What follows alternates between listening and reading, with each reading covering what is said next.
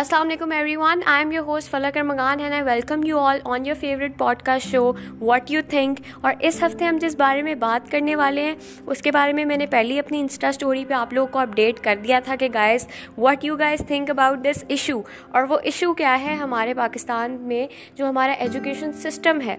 اس کو کون سے چیلنجز کا سامنا کرنا پڑ رہا ہے؟ یا وہ کن کن چیزوں سے کو فیس کر چکا ہے، یا what are the flaws you you think about our education systems یا آپ کو کیا لگتا ہے کہ ایجوکیشن سسٹم کو کس طریقے سے بہتر کیا جا سکتا ہے؟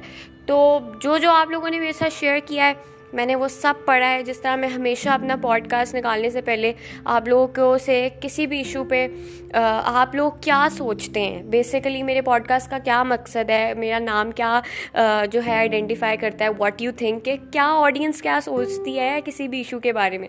تو آج ہم جس بارے میں بات کرنے لگے ہیں، وہ ہمارا ایجوکیشن سسٹم ہے۔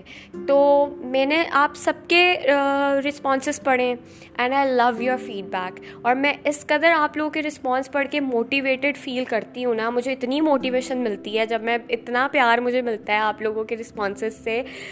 اور سب اپنا کچھ شیئر کرتے ہیں، میں کوشش کرتی ہوں کہ میں سب کے رسپانسز جو ہے نا، ان پہ بات کر لوں پوڈ کاسٹ کے اندر۔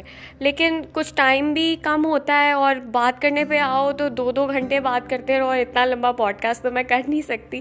اس لیے اگر کسی کی کوئی بھی بات میرے سے مس ہو جائے تو I am so sorry for that so without wasting time چلتے ہیں اپنے پہلے رسپانس پہ۔ کسی نے شیئر کیا کہ ہمارے ایجوکیشن سسٹم میں رٹالائزیشن بہت زیادہ چلتا ہے۔ مطلب کہ رٹا ہی لگواتے رہتے ہیں۔ اور رٹے کی یہ مثال انہوں نے اس طریقے سے دی کہ جب ہم لوگوں کو بچپن سے ہی کوئی اسپیلنگ نہیں یاد ہوتا تھا، تو ٹیچر ہمیں ہنڈریڈ ٹائمز ایک اسپیلنگ لکھنے کو دے دیتی تھی۔ یا اگر ہماری کوئی مسٹیک ہو جاتی تھی، تو ہمیں وہ ون ورڈ ہنڈریڈ ٹائم لکھنا پڑتا تھا ایز اے رٹا کے لیے۔ اور پھر ایک نے تو یہ بھی بولا کہ ایون کہ میرے جو ٹیچر تھے، وہ کہا کرتے تھے کہ رٹالائزیشن is a best preparation for examination اور یہ پڑھ کے میں اس قدر مجھے مطلب ہنسی آ رہی تھی کہ یہ یہ کیا ہے؟ اور افسوس بھی ہو رہا تھا کہ ٹیچر ایسی لائنز یوز کر رہے ہیں۔ مطلب کیوں رٹا آپ کو لگانا پڑ رہا ہے؟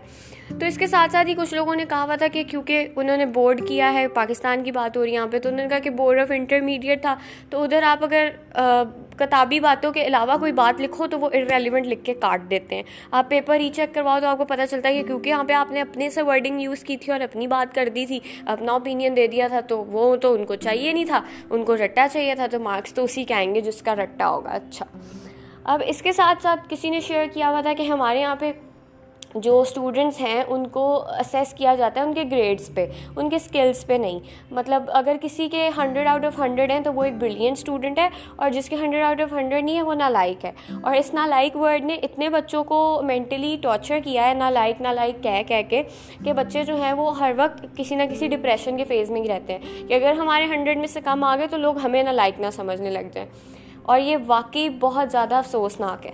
لیکن اس کے ساتھ ساتھ یہ بھی تھا کہ کچھ لوگوں نے یہ بھی بات کیا کہ جو گورنمنٹ نے انیشیٹو لیا ہے کہ سارے پرائیویٹ اور پبلک اسکول میں ایک ہی لینگویج یعنی کہ اردو میں سب کچھ پڑھایا جائے گا۔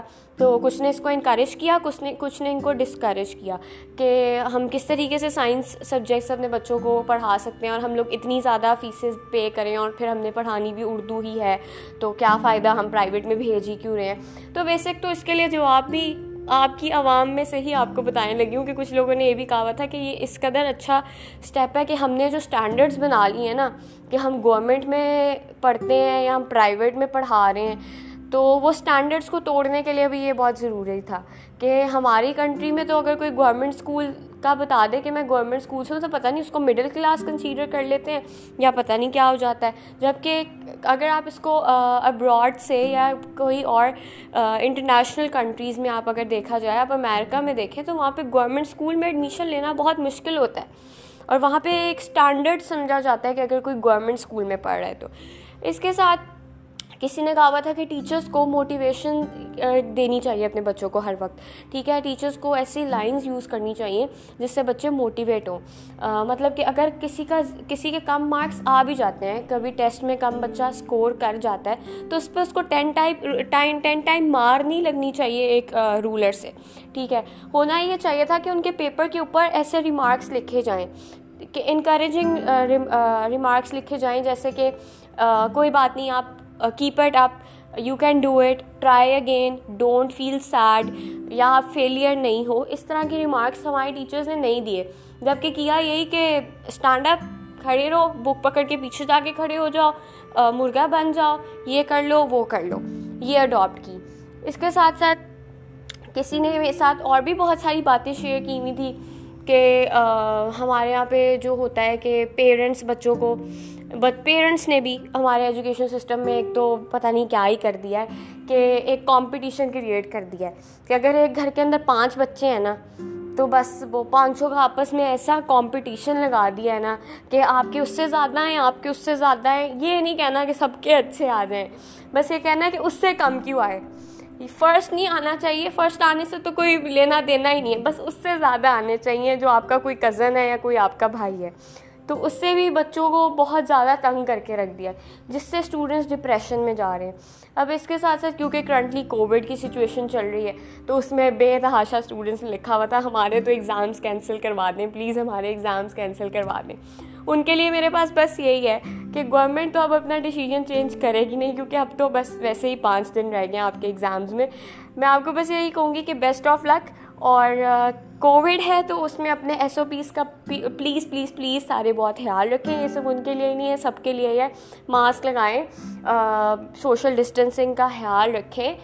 ویکسینیشن لگوائیں پلیز یہ پوڈ کاسٹ ویسے ویکسینیشن کے بارے میں تھا تو نہیں، لیکن شاید بن جائے، کیونکہ جو سن رہے ہیں، سب کے لیے ضروری ہے۔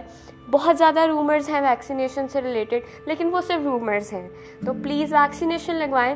اور یس اگلے ایپیسوڈ میں ہم جس بارے میں بات کریں گے، وہ میں آپ کو اسٹوری پہ اپڈیٹ کر دوں گی اور اپنا بہت زیادہ خیال رکھیں اور ایک دوسرے کے ساتھ خوشی سے رہیں۔ اور میں نے بہت کوشش کی تھی کہ میں سب کے رسپانسز جو ہیں وہ کنسیڈر کر کے آپ کے ساتھ شیئر کروں۔ اگر پھر بھی کسی کا رہ گیا ہو تو جیسے میں نے پہلے کہا سوری اور ہنستے رہیں، مسکراتے رہیں اور مجھے دعاؤں میں یاد رکھیں۔ خدا حافظ۔